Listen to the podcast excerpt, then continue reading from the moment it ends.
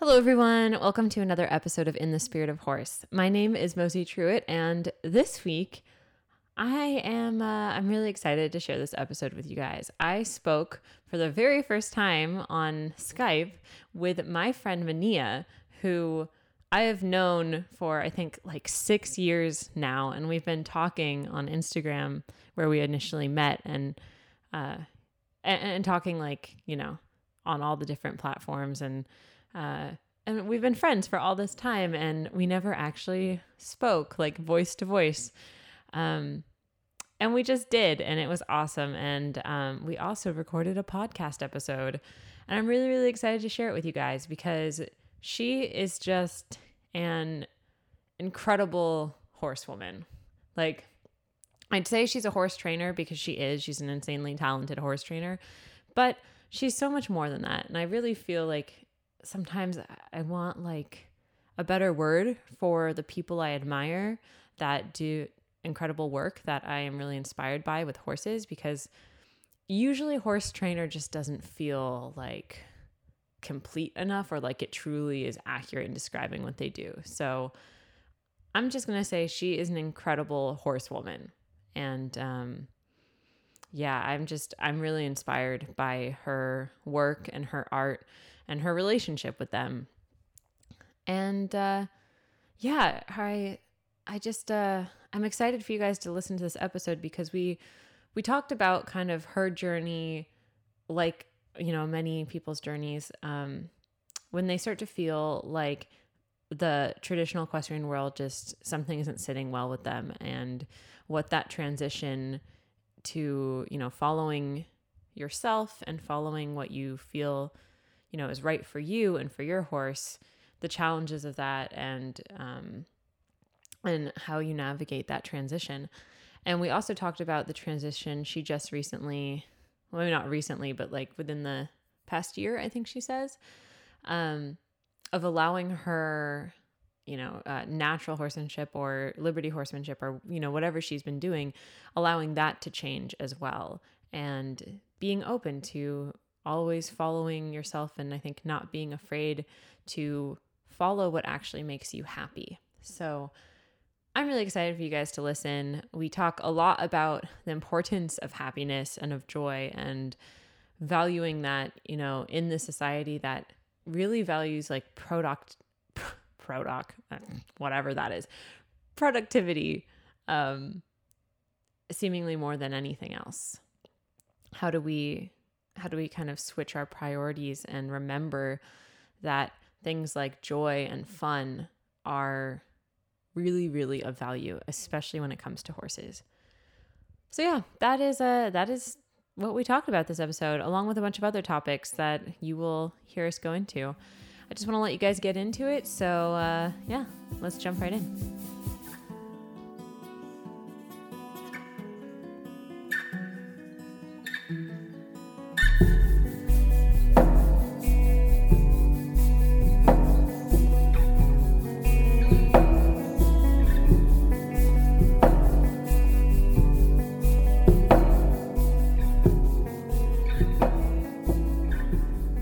It is so awesome to finally talk to you. Same. I can't believe we're actually talking. I know. Speaking. It's like kind of after crazy. What, like six years or something? Yeah. I don't know. it's yeah, it's really, really fun. Oh my gosh, I know. Like I, I can't believe we didn't all do this before. Yeah. Um, but I'm so, so excited to be talking to you. I'm also just really excited, like, like I'm excited you're on the podcast, but just like separately, I'm also really excited to like, to be connecting in this way. Yeah. I feel the same way. It's just, yeah, it's about time. It is about time. um, can you introduce yourself and just let us know who you are? And, um, like I just said, uh, kind of off mic, I think you grew up with horses in the most interesting way, and I've been kind of in awe uh, watching your lifestyle on Instagram. And um, yeah, like, can you kind of explain a bit about who you are and what your relationship to horses is like? um, I can try. um, well, um, do you want me to talk like about me a bit? Uh, yeah, sure. I include the horses. Yeah. Um, well, I'm. This is hard. Uh, I live on a farm in the north of Sweden, and yeah, I've got my horses here on the farm, and this is where I was born and where I grew up. And yeah, I'm not really sure what you need to know about me. um, yeah, my relationship with horses.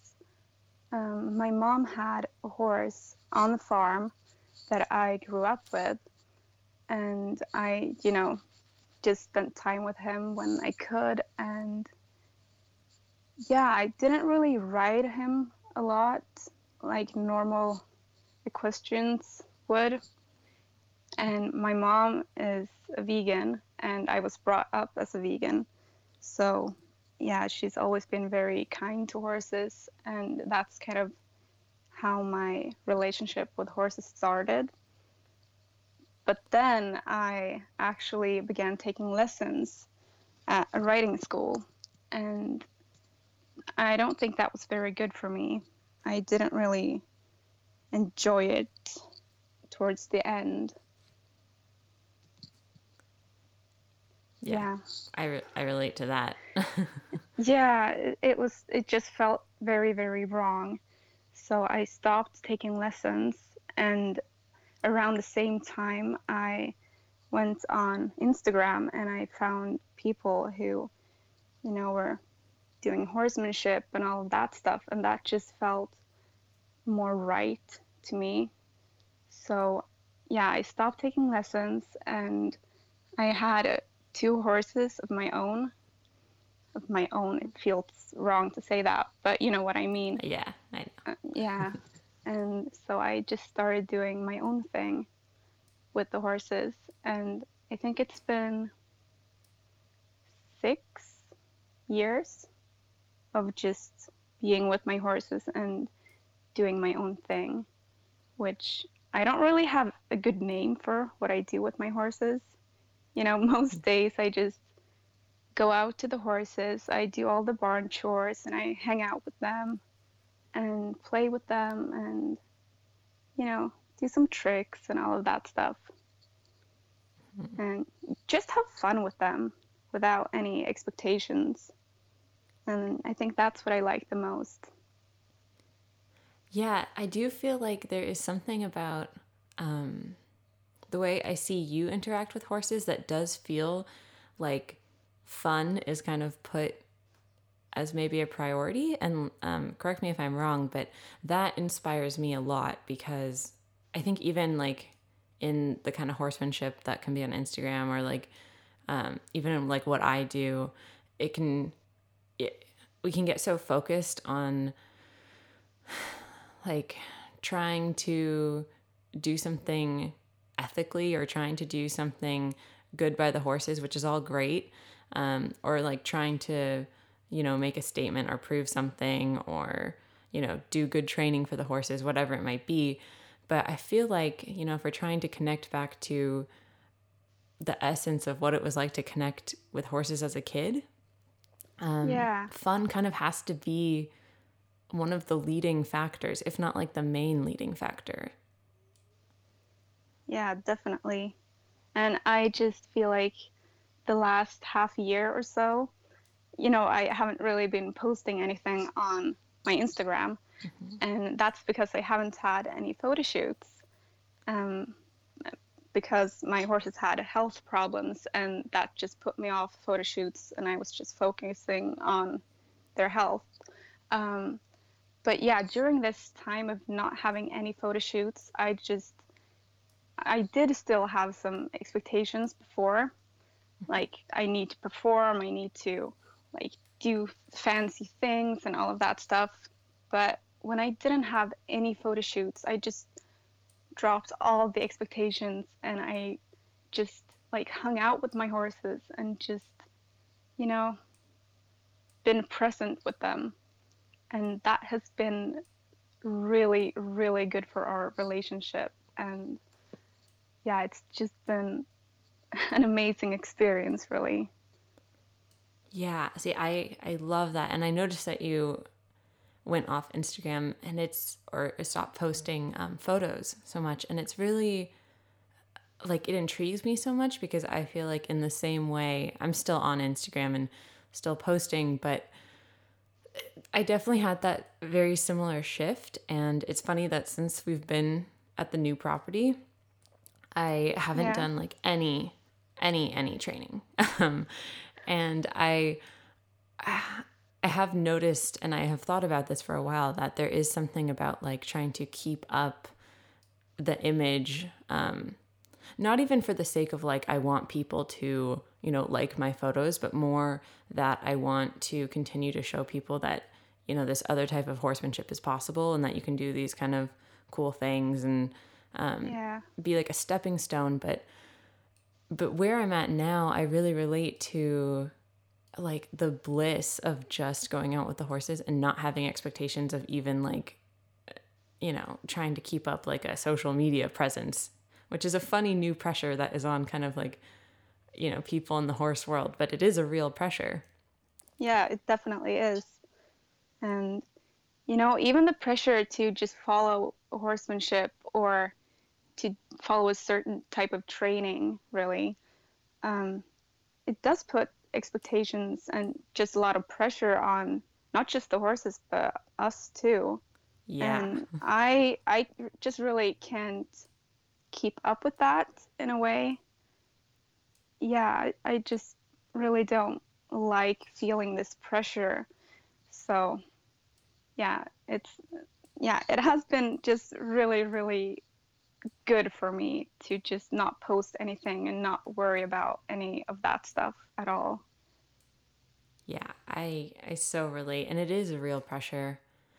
And I'm curious because to me, you feel like such a kind of vibrant, like free spirit, um, that is just like pretty, like sure of yourself and pretty, um, I don't know, like, like you do what you want to do. And I'm curious when you first like took lessons and yeah. things weren't feeling right. And, and now like, you know, going off Instagram and, and the kind of like transformations that keep happening as they do, you know, through our life and with our horses, have you ever felt resistance to that? Like when you first wanted to stop training at a barn, did you have moments of, you know, I don't know if this is the right decision. I don't know if I should be doing this. Or do you feel like once you kind of uh, feel like something isn't right for you anymore, you kind of cut it, cut it out? Um, I think I definitely felt like this is what I want to do. But it was very hard for me to get out of the old habits, of the old way of treating horses and the old way of, of training, really, because I had been taking lessons for, I don't know how many years, but years and years and years. And, you know, it really stuck with me, all of the things that they taught me. And when I was doing these things, it didn't feel right, but at the same time, I got positive reinforcement from the trainers yeah. for doing all of these things. So I thought, oh, this must be right. This is probably okay because they're giving me all of this feedback. So that's why I kept doing the things that I felt was wrong. But at, at that point, I just couldn't take it anymore. So I had to quit lessons and just do my own thing. And it was very, very hard to get out of all the old habits. But yeah, it's definitely worth it. Just doing your own thing and doing what you what you think is right. Yeah, I would totally agree. And was there a moment that um, that kind of changed things for you? Or was it kind of more of a slow realization and then just one day, like it was too much? Um, a bit of both, actually. It just felt more and more wrong when I discovered horsemanship on social media, I think. Mm, yeah. yeah, I think that was probably like when I realized that I had to stop taking lessons. when I followed a lot of inspiring people. That's a very good thing about social media, because you see other people do things and you realize that, oh, I can probably do this too. And there are other ways of doing things. Yeah. Yeah. That, that's the really interesting thing to me too, because, you know, like for me as well, like being on social media when I first started like really doing something different with Annie was a big like motivation, because I also saw that, you know, there was an interest in this and I felt less alone, because I'd been kind of just alone on the farm with her trying to do things differently.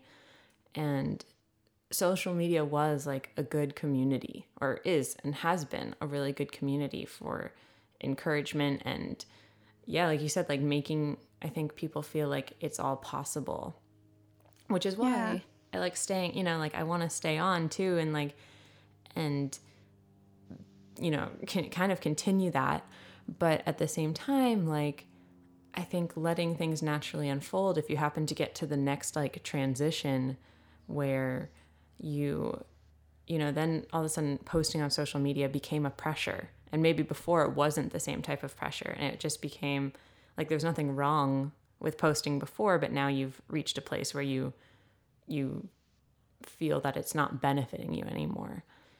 And yeah, I think that's kind of like, that's the line I'm also trying to like navigate a little more right now, because I I think I resisted for a while, like the transformation of my horsemanship, because I was attached also, like, and my identity was attached on what it meant to be this certain type of trainer. And, and it was hard for me to comprehend that something that I really, really believe in and have believed in for a really long time could be changing.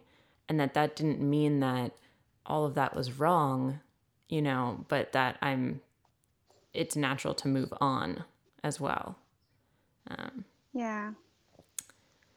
And that's kind of personally where I'm at. And that's why I'm really, really so interested too in how was that transition for you then when you, you know, took off the pressure of social media, or of like, you know, the thing that helped you uh, in the beginning and like, you know, moving on towards just being with your horses in this new way. Was that easier or more difficult?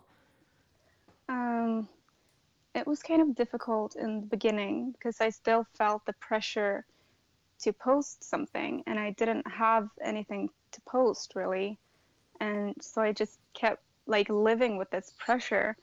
And then I just realized after a couple of weeks that nothing bad is going to happen. Yeah. Like it's literally just social media. It's an account on Instagram. It doesn't matter if I post anything or not. It doesn't matter to me anyway. Yeah. And then I just kind of let it go, and I was just able to to live my life without worrying about that. Yeah. And I think it's very interesting, because we put this pressure on ourselves to prove that we're either able to train our horses in a certain way, or yeah, we feel like we have to show everyone this. And it's like we, I just, yeah, like why do we feel the need that to, yeah, I, I'm not re- even sure what I'm talking about anymore. Well, I really feel that, like, why do we have, like, these pressures that, you know, we're dealing with are ultimately all just kind of made up. You know, everything we do is kind of made up as humans, but we do, like, choose these pressures. Um, we kind of do, yeah. Yeah. And- That's true. And like the liberation, like thinking, well, I don't have to do lessons anymore. You know, like that's a choice. Or I don't have to do, I don't have to prove anything on social media. I think before we really like make that choice, sometimes it doesn't even feel like an option. Or I've like experienced that before, where when my horsemanship was starting to change again, um, the thought of like, like, you know, changing in that way didn't even feel necessarily like, like a viable option. And I had to like warm up to the idea that, oh, like I could take this pressure off, and that is something I can choose. And I don't know why I felt felt like that, like that wasn't available to me. Yeah. Which I find, I find interesting, like, and kind of takes me back to like the putting enjoyment, um, you know, making that like a value. Um, because I do think we get lost in like trying to do whatever it is we think is right or correct, and kind of lose the the initial like pull or the draw or the inspiration that like it lights us up in the first place. So with horses, you know, just the joy of being with them, or the joy of a life with them, or even like, you know, the yeah. joy of riding in this different way where it's just about like, you know, just about that connection and that feeling, and not about, you know, proving something or showing something. Yeah. It's like we try so hard. We just try and we try. And we try so hard that we forget what's really important, yeah. which is the horse and just having fun. Yeah. I almost feel like we sometimes feel like we don't deserve the fun, or like that the fun is like not a, like we don't value it enough. So it's, it's not, um, so we don't value it. Like we don't um, make room for it in our lives, because for some reason it's like not productive or something. Yeah, that makes me really sad, actually. Yeah. Because I think that's very common. And also to like base our self-worth as trainers, or whatever you want to call horsey people. Yeah. Like base our self-worth on what the horse is able to give us, and what the horse, what we can get the horse to do. Yeah. Yeah, it's so odd, isn't it? Like, it really is. Like, how valuable I am in this world has to do with like what I can make my horse do. Yeah. It's very, mm. like it proves my connection or something, and, and that connection gives me value. It is, that's a lot of weight on a relationship. Yeah. But I mean, I used to feel that way when I started like training horses a bit more. Like, oh, am I just worthless if my I can't even get my horse to do this one simple thing? And it's just so stupid to think that way. Yeah, I so relate. I have definitely thought that way too. Like in all these in all these steps, like I realized that the pressure, like, when I first started doing quote unquote liberty horsemanship and taking off the pressure, like all of a sudden we couldn't do all these things that we used to be able to do because I was finding out Annie didn't want to do them. That was like, ooh, like a big, um, humbling, like stab in the heart a little bit. Um, yeah. And it didn't, like when I think about it, like it was when I finally accepted almost that that wasn't a definition of our relationship, and that didn't have to mean anything more than sometimes walking to the barn is hard, you know? Yeah. Um, it was then that things started to change. And I even feel that now with like, you know, transitioning into a different layer of horsemanship, you know, whether you can do all the liberty tricks and riding and whatnot, or you just, you know, want to hang out with your horse because that's genuinely what you really want to do. Um, like yeah. that doesn't, you know, we put pressure there in the same way that it's the same pressure. Yeah. I mean, the more that I've let go of training and expectations and all of that, the better our relationship has become. And I mean, we have more fun now than we've ever had before. And I just love going to my horses, and they meet me, they run up to me, and they want to play, they beg to play, and it's just amazing and so much fun. And I can't believe I didn't realize this before, that I don't actually have to do anything. Like, I don't need to train my horses to do anything. I can just be. Yeah. feel like this, if anyone needs a permission slip to take the pressure off and, you know, just be with their horse or do what they want or live from a place of fun with their horse, like this is the permission slip that you don't need the you don't need the pressure. Yeah. Definitely. So what has that looked like, you know, getting off social media and then really focusing and doing just what you want with your horses? Um, yeah, what is what is that? Like, what does that look like? And what do you like to do? And what are the most fun parts? Because now I'm just, I want to like dive into like what life what, can be like. What life can be like. Um, yeah, I mean, it's, it's really just the same, but without the pressure and the expectations. And we are able to have a lot more fun. Like a normal day would be me going to the barn to do all the barn chores and then just, you know, meeting the horses right there and just, you know, if they want to play, then we play. We might go out for a little hike. And yeah, you know, it's more about living in the moment, really, yeah. than having plans. Yeah. And and how do you choose, like, you know, what you do? Is it just based off what sounds enjoyable or what the horses, um, what the horses are kind of into, or is it both? Um, it's a bit different every time, really. I might have something that, that I want to do, and the horses are usually up for that. If they're not, then we'll do something else, or I'll just continue with my barn chores, and then they'll come up to me and ask to play or something like that. Oh, it, yeah. It feels... It's very chill. Very, chill. very chill. Yeah, definitely. That is how I feel with the horses now. It's very chill. Yeah, I can imagine. You have them like right outside your house. Right? Yeah, yeah, they can come oh. up to it. Oh, that's amazing. It, I like. It is so fun. I think that has been one of the best things about moving here is because I haven't like focused anything on training or what it should be, and just have like I've just been blissed out with like what it is to experience them in this way and like to see them so happy and so free.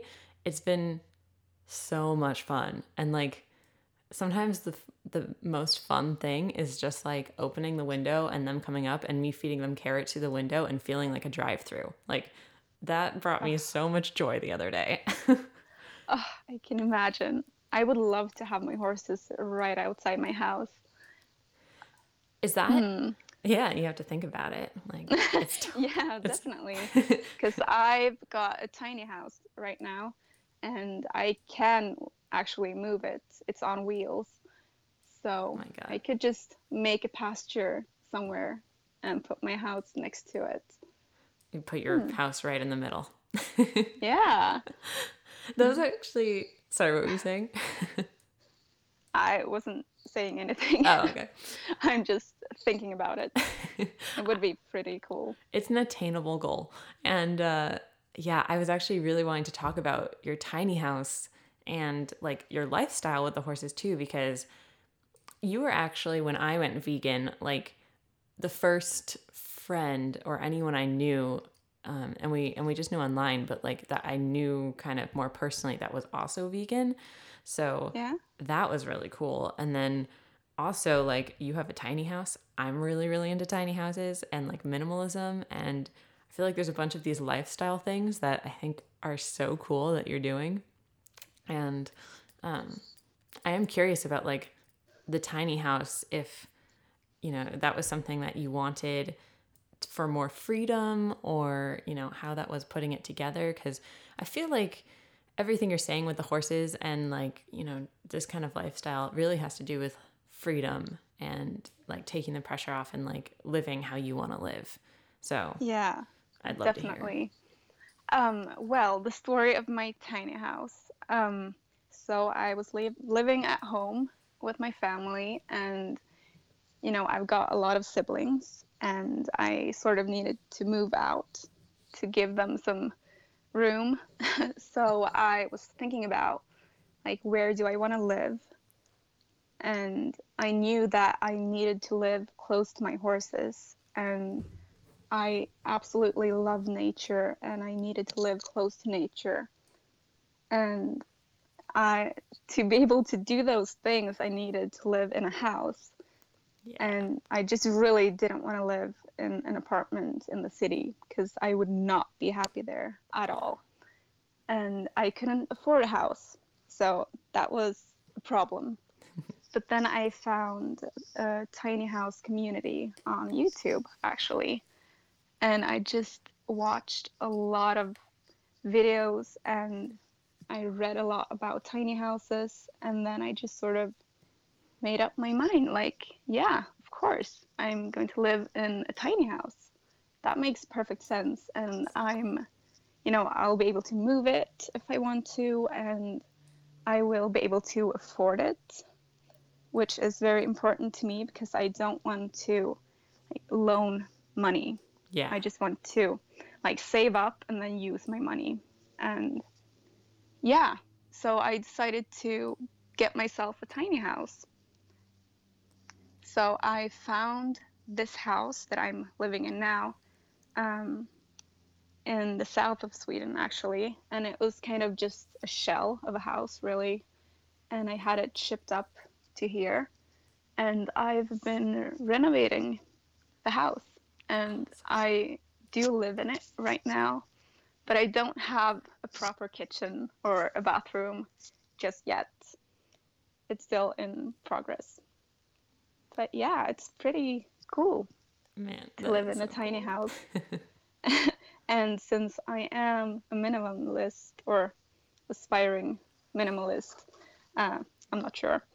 Uh, it's uh, kind of helpful to have a small house, because you have to get rid of things that you don't need or use, or yeah yeah hmm.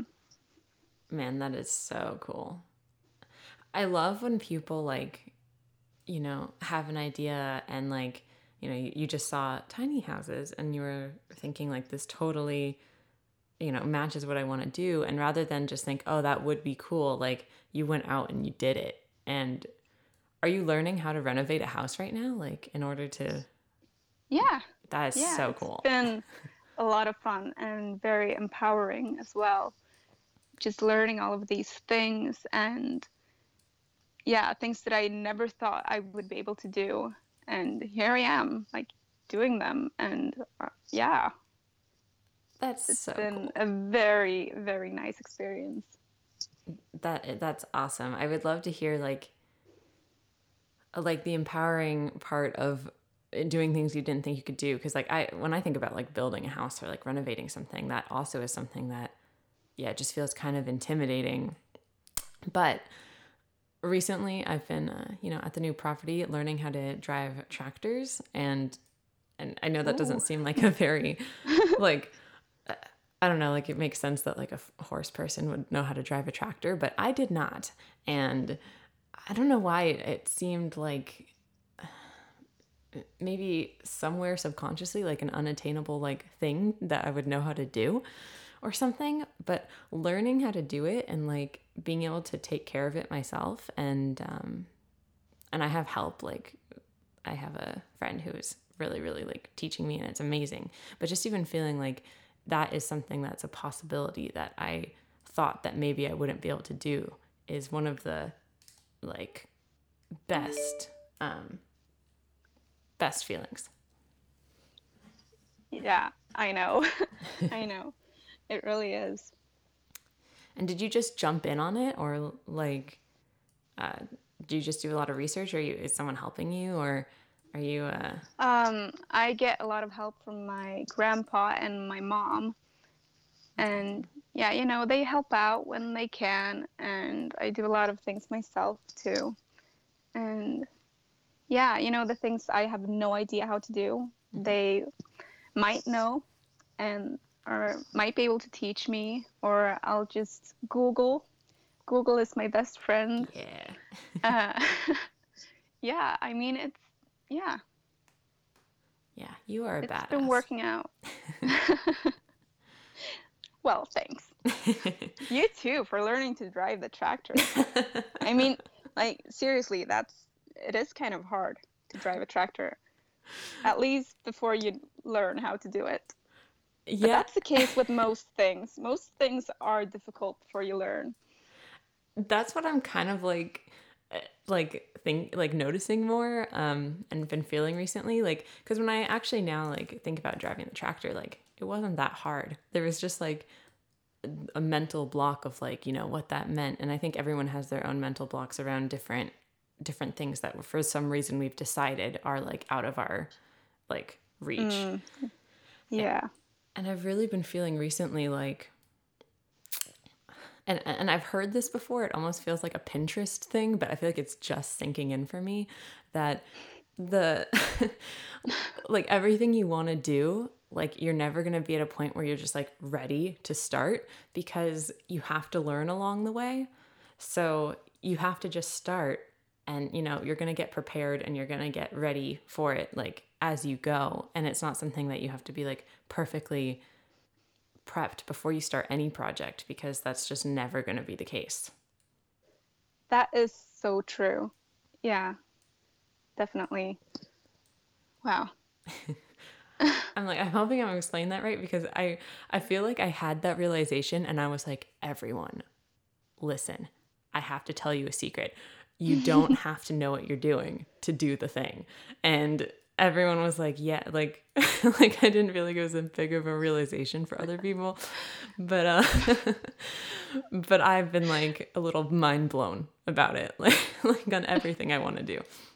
Yeah, but it's true. I feel like I never really know what I'm doing. I'm just kind of winging it like all the time. And but it, it, it sort of works out most of the time. Yeah. But it is true. You learn, learning by doing, right? Yeah, learning by doing. And also no one knows what they're doing. Like that's the yeah. other key to it. No one knows what they're doing. Everything's made up. And we're all just, you know, we're just humans doing things. Trying to do things. That's a bit how I feel about horse training.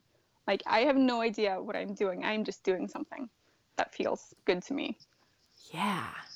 Yeah, I love that. And being able to like trust yourself too, you know, that you don't like I think about, you know, when you when people and like with me when I first wanted to like kind of break out of um traditional horsemanship, yeah. I felt so much like I need a trainer or I need a program, you know, like I really was desperate for like that kind of like a program. Like I was like, I need a horsemanship program. I can follow step by step.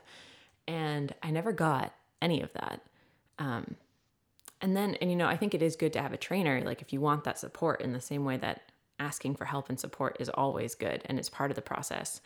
But as far as like needing someone to tell me exactly what to do on every step of the way, not getting that and realizing that I didn't need that was probably one of the most liberating and important things about changing my horsemanship, because trusting your intuition and, and really being able to trust yourself that you're going to know, or at least you're going to be able to try the things that feel right, and kind of returning back to yourself in that way and your own inherent wisdom, especially with horses, I think is really key. And, and and you don't need to know what you're doing. Yeah, exactly. And like the horses don't care if we are good trainers or not. If we're just, you know, good to them, they really don't care. At least from my experience. Yeah. I feel the same way. I mean, the horse isn't going to be like, like, you know, the horse wants you to maybe be clear and maybe doesn't like, quote unquote, like training that makes them feel scared or whatnot. But yeah, yeah, of course. But as far as, yeah, like if the horse is like, oh, you taught me how to like stand on this pedestal or whatever, like, like good job, human, versus like, you know, like, like anything else yeah. you might do, the horse isn't going to really like. Yeah, I really feel you on that. I feel like that's not a good example, but the horse doesn't care, like, if you, whatever your training status is. Yeah, as long as you're you're good to them. Yeah. If you're a decent person. Yeah. And treat them well. And listen. Definitely. Yeah. Yeah. I uh yeah, I really I, I feel like the more and more I dive into like horsemanship and or like let things unfold naturally with training or with how my horsemanship is training or changing, the more I come to understand freedom in entirely new ways, like coming back to the same ideas but like with new depth or new like new ideas basically on on what that really means, and kind of feeling okay like questioning what I used to believe, because that's the only way we grow. Yeah, that's true. Um, and having, how did you personally, like, did you have a moment of like needing to find the courage to do the tiny house, or do you have moments of fear of, you know, um, just, especially in the beginning, like that, would you be able to do it? Would you not? Is it going to be too big of a project? And if you did, like, how did you work through that um, that doubt? And is it is it something where you like let the doubt in and it's okay, and you know you trust that you know it'll it'll pass, or do you not really have that, or you know? Um, I think my family helped me a lot, because I I wanted to build a tiny house. I actually wanted to build it from scratch, but I ended up not doing that. Um, But, you know, I was thinking about it a lot, doing a lot of research, and I was doubting myself, like, am I actually going to be able to do this? And they just kept pushing me, like, yeah, of course you can do this. And then, like, they helped me look for, like, this shell of a tiny house that I bought online, and, you know, helped me. Like, they just gave me that final push to actually buy this house and to start renovating.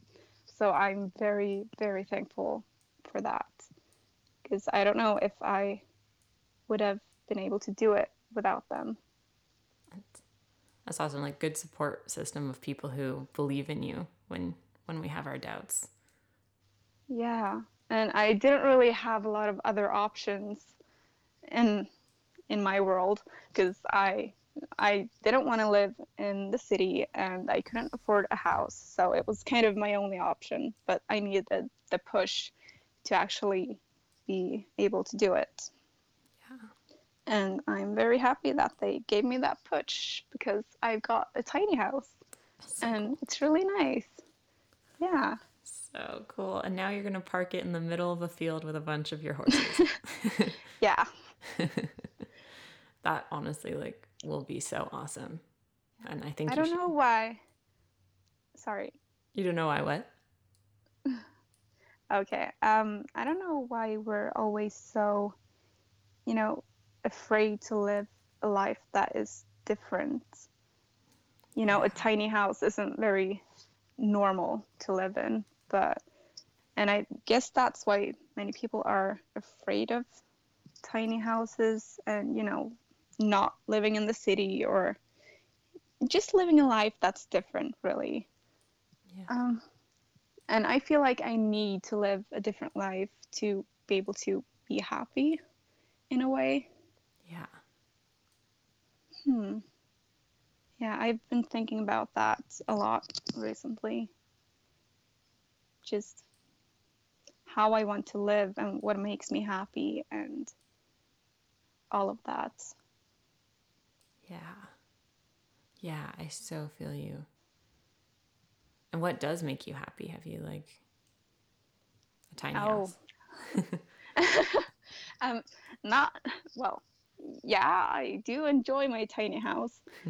But, um, you know, spending time in nature and with animals and my friends make me happy. And, you know, crafting things, just making things with my hands and building stuff and going on adventures. And yeah, just I daydream a lot and I love making those dreams feel real in a way.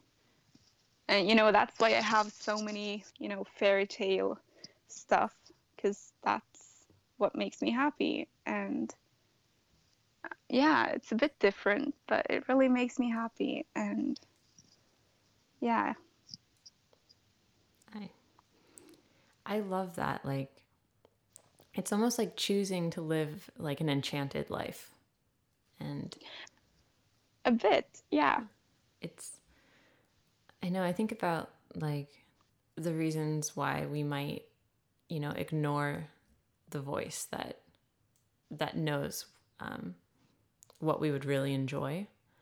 And again, like this is the, the feeling I get from you of like leading with fun and enjoyment and um, and valuing that happiness versus I think, I do think that a lot of times, and I, I notice this in myself too, um, putting happiness or enjoyment kind of like low on my scale of value because our culture is so ingrained, I think, that productivity is kind of like, you know, up there with the top values. And sometimes mm. being productive and being happy or fulfilled, like, don't align. Um, yeah, I agree. I agree. And I also think there's fear, you know, um, whenever we want to do something new, because there's the voice, like, you know, there's the voices of in ourselves and outwardly, like your your family, that encourage us to do the things that we really want and tell us that we can and that we're capable. And it's very empowering versus fear inward and outwardly of, no, you can't make that work, or, you know, it's not going to be a viable life option, or what are you doing? And we end up compromising on our, on our dreams and our real, like, like our heart's desire and our heart's like play. Um, I think because we're afraid of, of, you know, probably failure and probably, you know, losing something, but I think in not living the life that we really want or trusting ourselves with that, um, we lose something else, like vibrancy in our spirit. Um, and I think it's always something we can get back, you know, if we tap back into our heart in that way or in our fire in that way. But um, yeah, that's kind of my thoughts. And, and that's why I love talking to people like you, like that are doing their dream and are are looking at what they really want and and saying, you know, I can, I can do this and I can have it and I can value um, happiness and uh, pleasure in this way. Like, you know, I can value it and I can, uh, I can make it reality if that's what I really want. Yeah. So I love talking to you and to anyone who's really like doing that, because it doesn't matter like if your dream is to live in a tiny house or if it's to, you know, live in a big city and like have whatever kind of lifestyle you want. Like, I think it just translates to whatever it is that kind of like sets your, your heart on fire. Yeah, definitely. Yeah.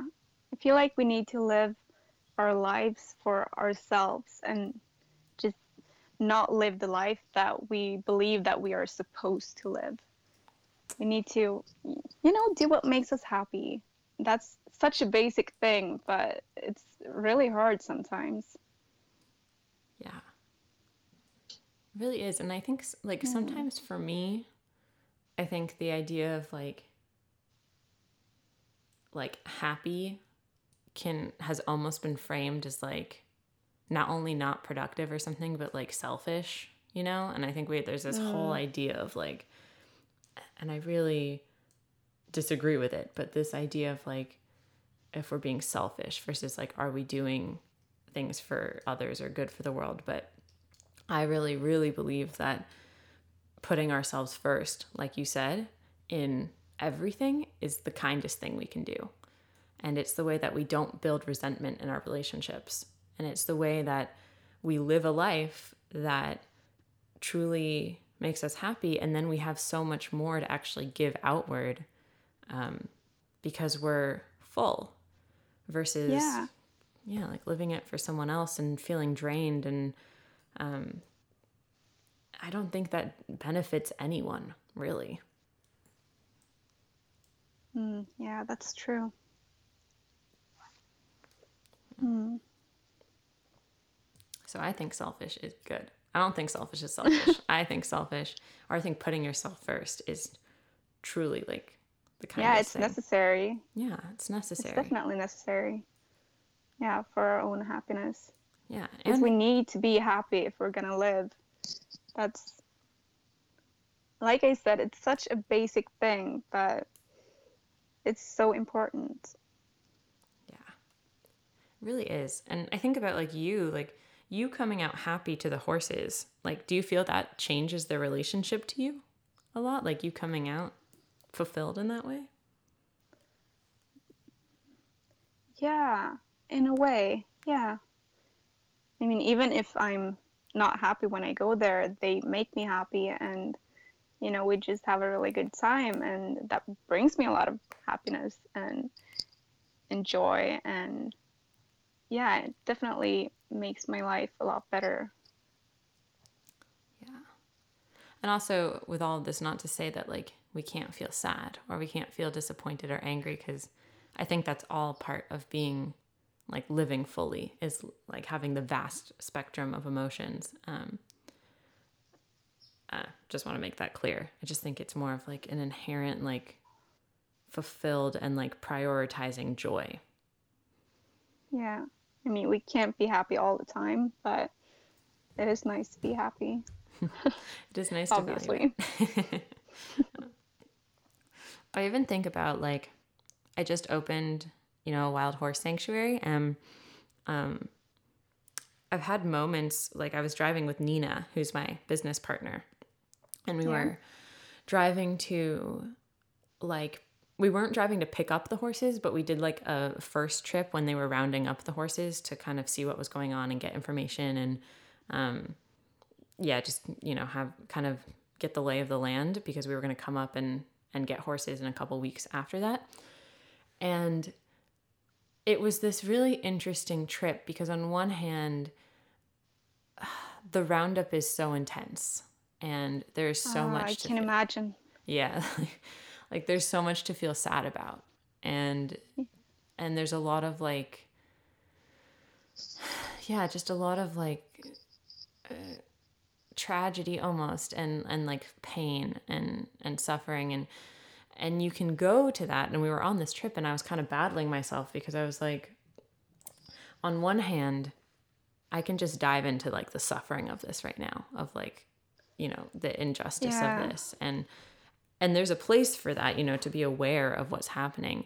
But on the other hand, we're going up to like pick out horses right now that we're going to save. And I can't deny that there is something about going up and picking out a herd of wild horses that just lights me up. It sounds so like fun and fulfilling, and like I can't wait to bring them home. And and I was like battling between like, I feel like I should feel really bad, but if I'm being honest with myself, I can't help but know that there is a joy in what I'm able to do right now.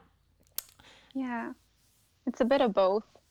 Yeah, it sounds a- like a very intense experience. Yeah, it definitely is. It definitely was intense. Wow.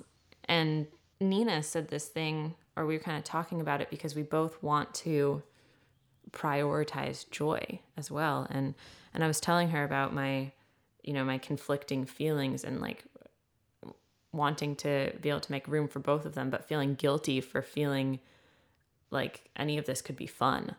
And, and she was basically just like, you know, if we just dive into the suffering of it, like, first of all, I think we're denying like a real like truth of what's happening, because there is like an enjoyment in this. And if I pretend like it's not there, I'm just like kind of fooling myself.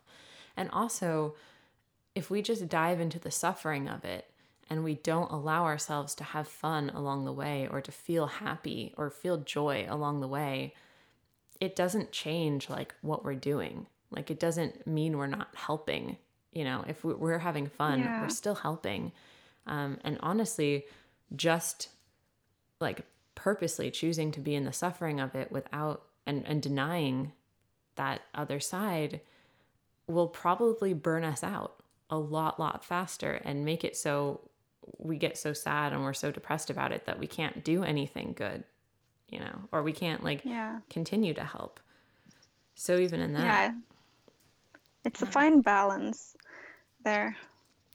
Yeah. And, and I do think like, and I think we've made it kind of like part of our mission statement with the sanctuary that it's really important to us that we value fun. Like even in the face of a kind of heavy topic, like we have to value joy and fun and, and make that one of our leading like factors, because there is something inherently like amazing about having these wild horses in our backyard.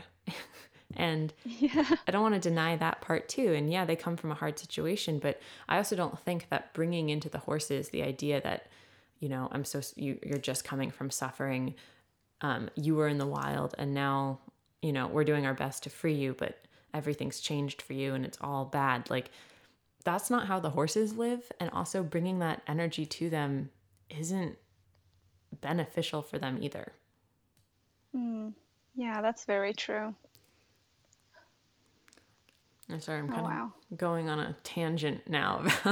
But it's just because you inspire me a lot with the, yeah, just like prioritizing that. And I think that, I just think more and more it's becoming apparent to me how important that is. Yeah, I just really, I'm like really inspired by, I'm really, really inspired by you. I'm inspired by your lifestyle and your way of being with the horses and... Uh, yeah, just oh, you as a you. human. I'm very inspired by you. I, I really wish I could just teleport to you and just see how you live. It seems amazing with the horses. It's such a beautiful thing that you do for them.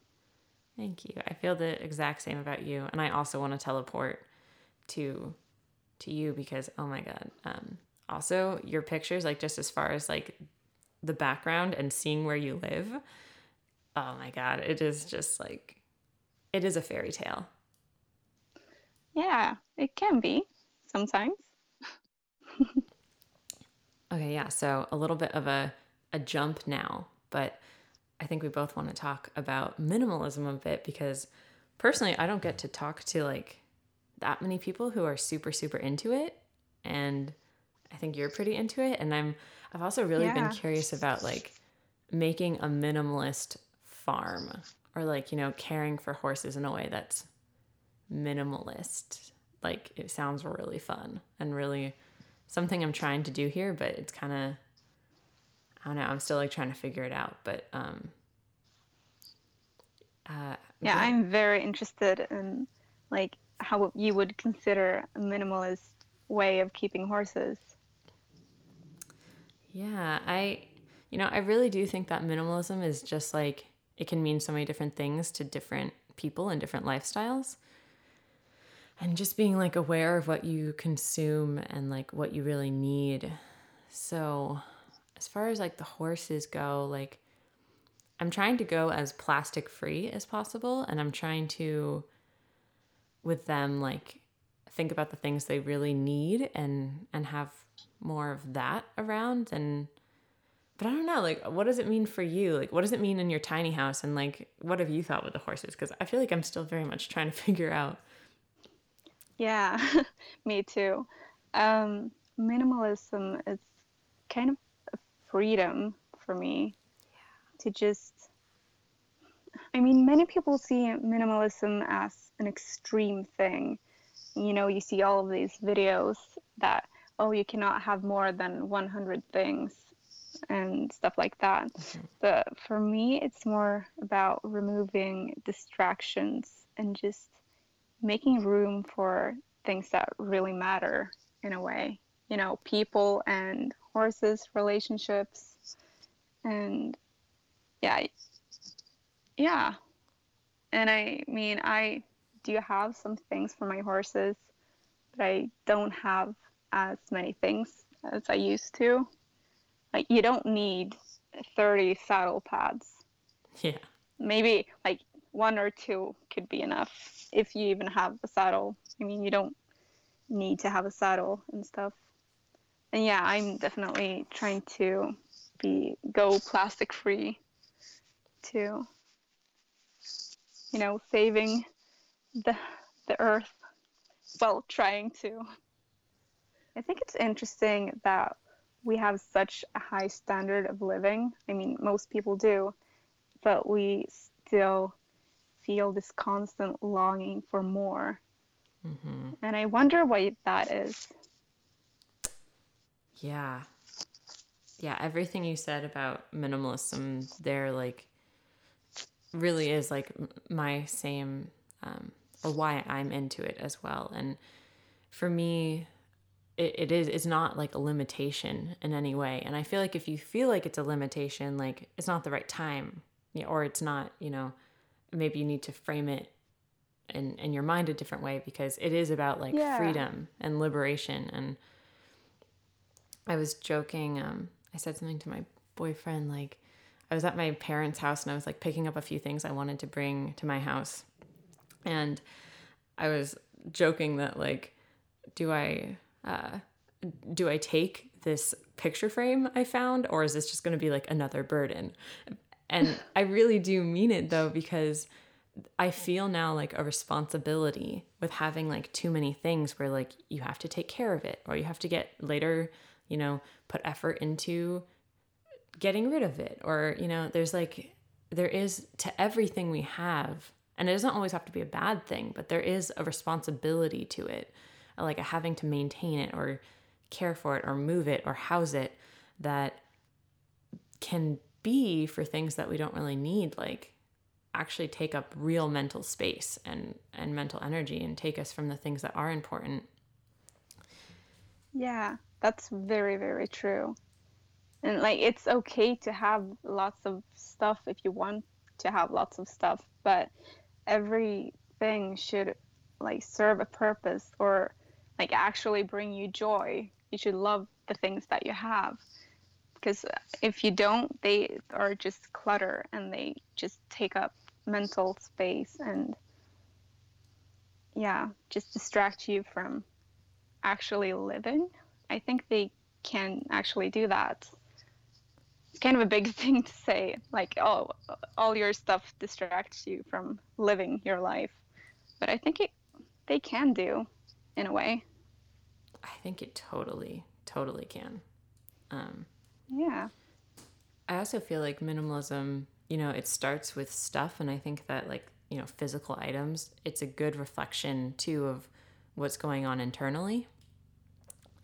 And I've had, like, moments where I've, you know, I've felt internally, like, cluttered. So I start cleaning the house like a crazy person, like, just, like, frantically, like, ah, like, um, and obviously yeah. it's not about, like, like, while cleaning up the space, like, helps and feels good.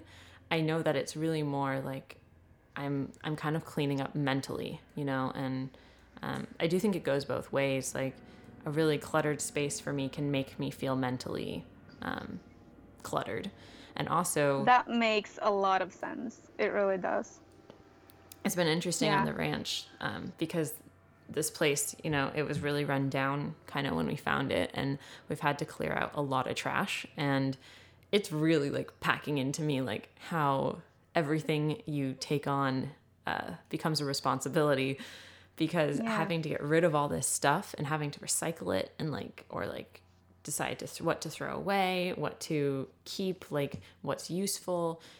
It's so much effort to do it all at once like this, and and even yeah. to break it down in pieces. Like, it it's something I want to do and I want to clear out, because if I don't do it, like, right now, um, it's just going to be a constant, like, reminder of, like, these little things that uh, are kind of need to get done, and are, are taking up, like, mental energy from the things that I really want to do. Mm, yeah. I like what you said about how everything is, like, having things is a responsibility in a way. Like, you have, if you buy something, you actually have to do something with it later on, like recycle it or just, yeah, it really makes you think twice before you buy stuff. Yeah. Stuff that you might not actually need. Mm-hmm. Yeah. Yeah, I've been move, moving out of my old room, and I've had to recycle and throw so much stuff away. And that was a whole process as well. And I think a pretty big step into my minimalism, minimalist journey, if you will. Just, yeah, it really makes me like not want to buy stuff anymore. Yeah. Like, I'm good with what I have. Yeah. Definitely. And does that take a pressure off too for you? Like thinking, like having that satisfaction of I'm good, like even just that mindset. Oh, yeah. Yeah, definitely. Really, really does. Yeah. And I like it too, like minimalism, not just like with physical like things we buy, but you know, you can apply it to like responsibilities as far as like obligations or things you say yes or no to. I think at its core, it's just the like awareness of what really matters in your life and choosing the things that, that matter versus um, cluttering up any space with things that either you think you should have or things other people want you to have or do.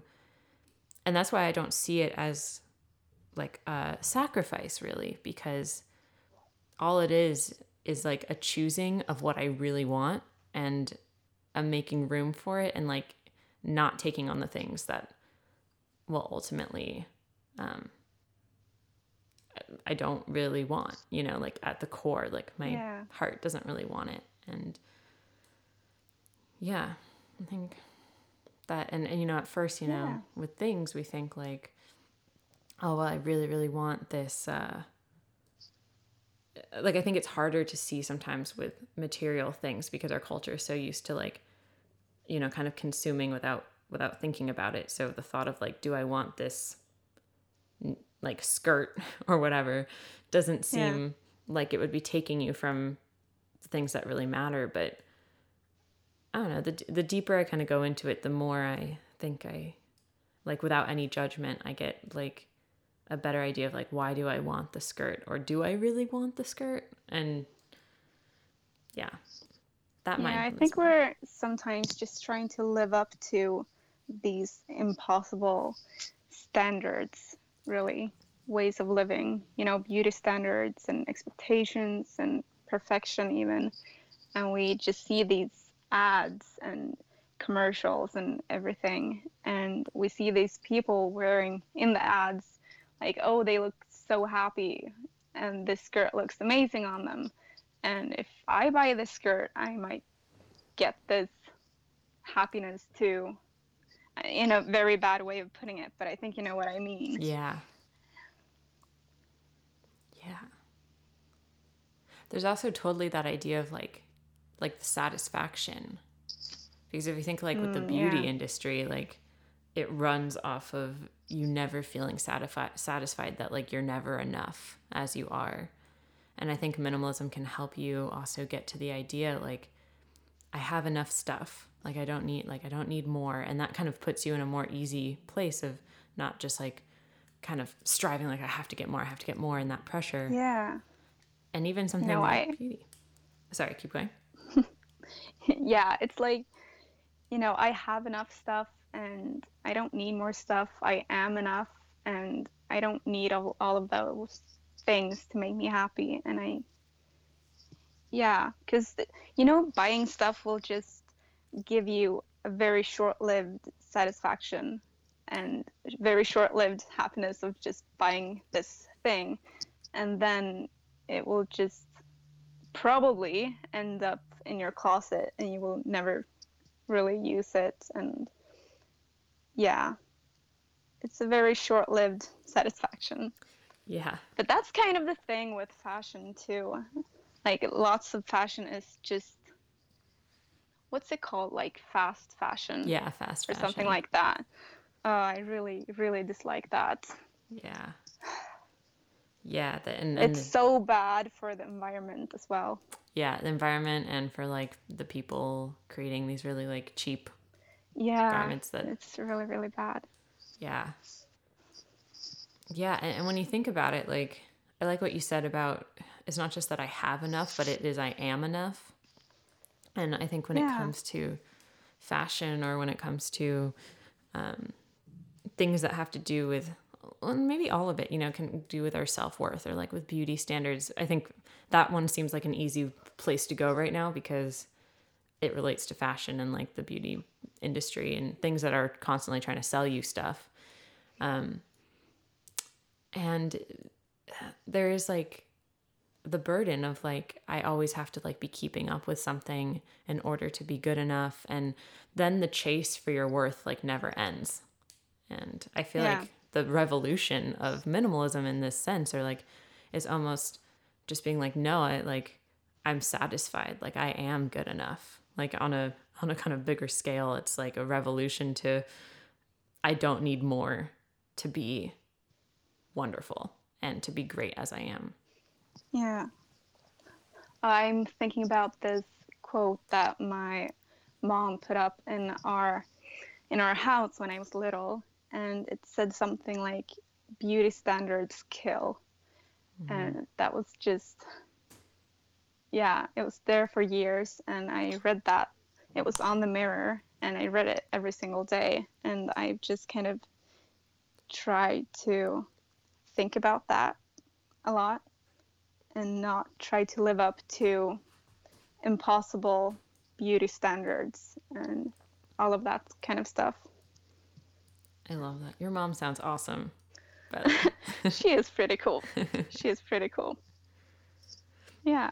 Yeah, you know, it relates to me to like everything we were talking about earlier about um, uh, like living the life you want to live and choosing the things that will actually make you happy. Um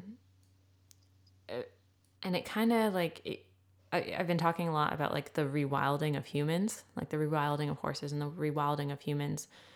And yeah. I think living the life you want to live in that way and having that freedom is part of like the wild human. Like that's part of being a wild human. And, and you know, coming back and knowing your worth and, and saying that you're enough as you are and you don't need to follow beauty standards. Like that is... a self-love that I would really call like become like coming home to the wild, you know, coming home to yourself and, and the captivity of like, you know, being kind of controlled and, um, being kind of like not thinking about these things and just kind of like mindlessly, like slipping through life. I think that, um, consumerism in the sense of, you know, trying to chase something that we're not because we believe we need fixing or because we believe we need to be better or we need more. In that sense, like that, that is part of like the captivity that, that, you know, I know well, and I think everyone knows well. Yeah. And, and we have to be really gentle with ourselves as we, you know, move through that. But I think that, um, it's just like a, I feel like it's just like a gentle coming home, you know? And if you see, yeah, yeah, like minimalism in that way of you're just trying to get back to what is really important to you and you're trying to say that you have enough and that you are enough, um, that really changes the the mindset rather than like, I can't have stuff, because that's not yeah. the case. Like that's... Mm, that's what many people think though. And many people think that, oh, min- minimalism is not something for me. I could never do it because I need all of my things. And lots of people think the same way about veganism too. Like, mm-hmm. oh, I could never be a vegan. But it's not, you don't have to like go all in. I mean, one thing is just one step is better than no step at all.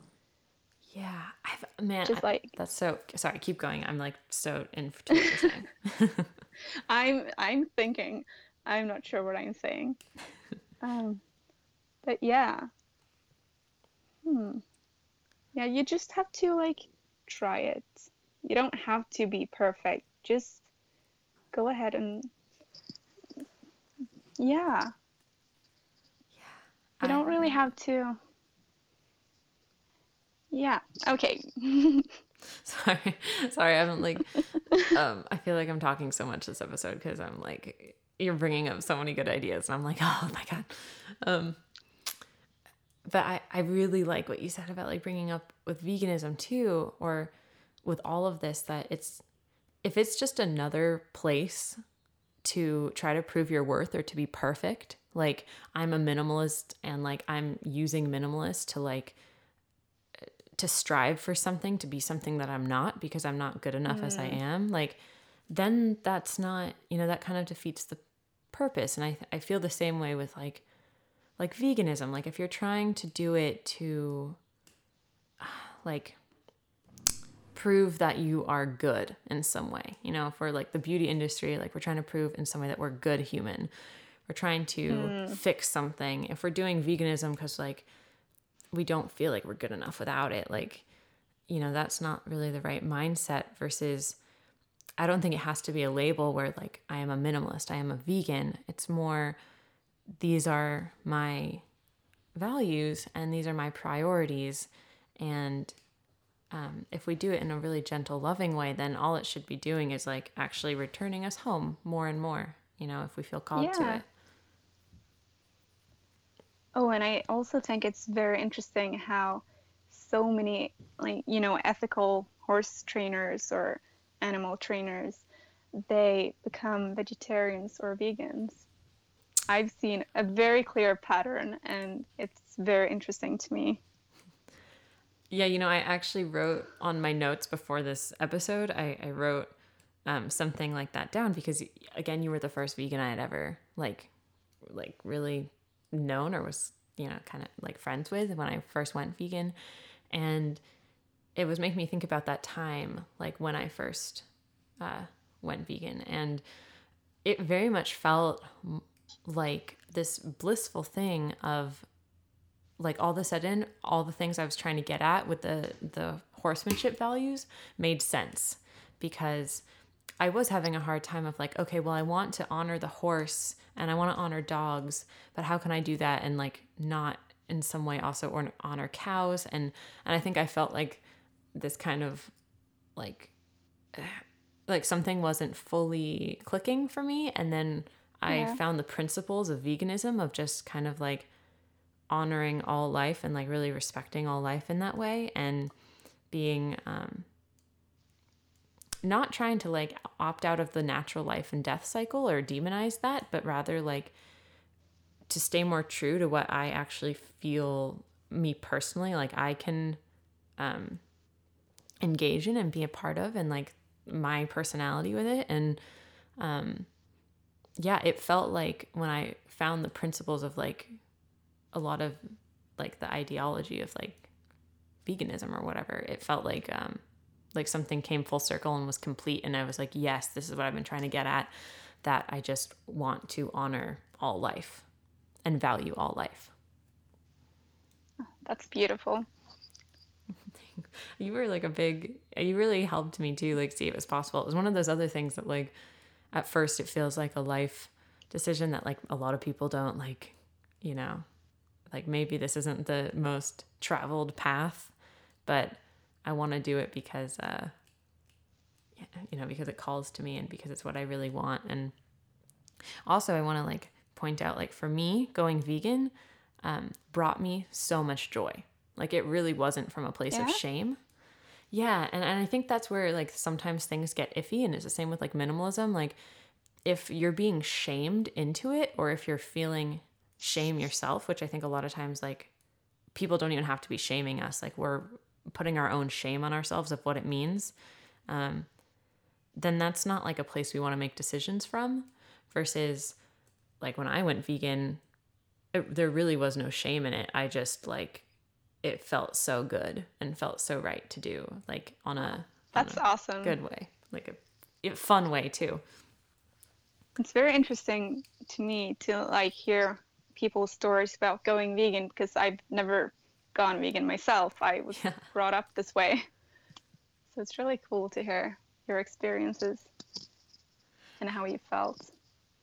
How was yeah. it being brought up vegan? That's so awesome. Um, some people ask me like, oh, was it hard? Was it difficult? But no, the most difficult thing was people like asking me like, oh, why are you vegan? It wasn't eating vegan. That was just what I was used to, really. But, you know, people questioning you. Yeah. Like, oh, why are you eating this? And yeah, it got kind of annoying. Yeah. To be honest. But yeah, I I survived. Yeah. It really wasn't that bad. And then uh, I mean, my closest friends were questioning me too. But now as I've gotten older, almost all of my closest friends have become vegans. And I think that's very interesting. Yeah, that's that's so cool. Um, a lot of people around me have become vegan too. Like now, mm. I have a lot of vegan friends. Some of them, some of them um, later, like me as well. Um, I think it, it's also interesting, like, you know, people who, like, if you're eating something vegan and you say you're a vegan, and like for me, like I'm not usually even telling someone, you know, that I'm that yeah. I'm vegan. I'm not trying to like I'm certainly not trying to convince anyone to go vegan, you know, because mm, I don't yeah, think that same. Yeah, like, you know, I think you come to it as you do, and you know, and if it's right for you. And um but it's interesting like how people can get triggered, like I said, with the shame, like even if you're not saying anything. And and I do want to like point out like there are some, you know, people who are vegan who will use shame in the same way that everyone, like whenever someone's trying to make a change, like some people are going to try the tactic of shame. And I think uh, sometimes veganism gets a bad rap rep because you think of like the shaming vegan um, who's like telling you that you're a murderer or whatever. But I think yeah. that, I think a lot of that too, like is more self-imposed, like, like people asking, you know, oh, why are you a vegan? Like how, and then, and then getting kind of like personally offended by it as if you're saying something about their lifestyle. And yeah, I think that, I mean, most vegans don't really walk around shaming people. Yeah, I, I haven't. I know it. A lot of vegans, like in real life and on social media, and, but mostly in real life. And I know maybe one or two people, well, no, I've come across one or two vegans that have actually been shaming others. And I've met a lot of vegans. So these yeah. very few individuals just give all vegans a bad reputation. I also which have is, not. Yeah. Yeah, sorry, which is what? No, you can speak. um, yeah, I, I feel the same. Like I, I haven't actually met, I don't think I've ever met a vegan who is like like shaming. I've never seen like a, someone shame someone for not being vegan in person. Um, but I do think like the reputation also just comes because like a lot of people like kind of feel the the judgment of it, like not because they're being judged, but like they're judging themselves and it's coming through, and like, and which I can so relate to. And that's why I also feel like, you know, if your decision to become vegan is coming from a place of shame or f- coming from a place of feeling judged, like then it's not right for you right now. You know, like that's not where you want to make that decision from. And, and I think if that's how you feel, like, no, like do the self-loving thing and, and be kind to yourself. Like it's another place where I think that being on your own side and like valuing yourself first and even being selfish in that way, or, you know, quote unquote, like, it's beneficial to everyone because, um, yeah, if you make the decision to like make any kind of lifestyle change like that from a place of shame, or I'm not good enough, or I have to do this to fix myself or to be a good person because I'm not a good person otherwise, it's just going to be charged mm-hmm. with like really heavy, not really healthy, and ultimately like self-destructive um, energy. Yeah. Yeah, I think you're right.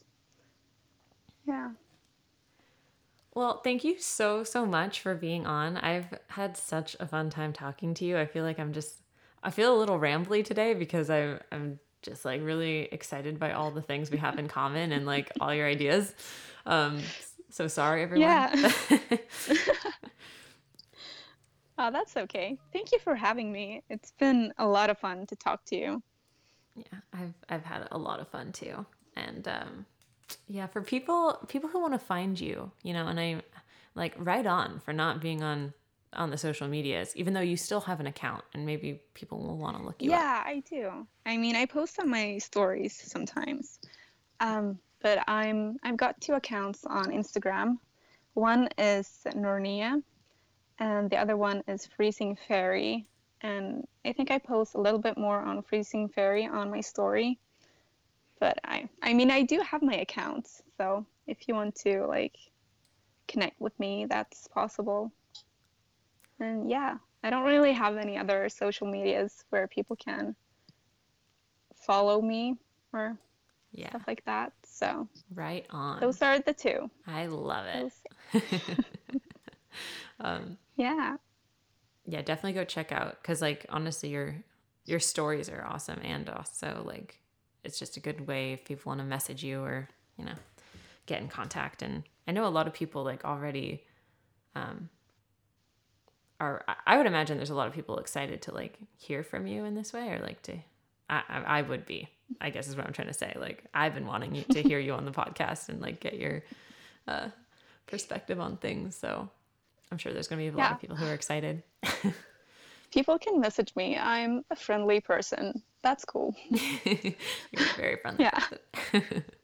Well, thank you again for being here. And thank you everyone for listening. Um, thank you everyone who's written a review on iTunes. I just want to say, like, some people have written some really, like, so touching reviews recently that I've, I've been in awe, and I just want to, um, shout out to you. Hopefully you know who you are, but, like, you've just made my week and my month. And, um, yeah, I just want to say I'm so thankful, because, uh, I love doing this podcast, and, and it kind of inspires me to keep it going, and to, um, and just to know people are listening is, again, like, the greatest gift. So thank you everyone. Um, if you feel like writing a review, it does help the podcast, and also, uh, sharing with your friends, um, make sure you tag me, because I love to I love to see who you guys are, everyone who's listening. So, um, yeah, I'll see you guys all next week with a brand new episode. And uh, that's about it. See you then.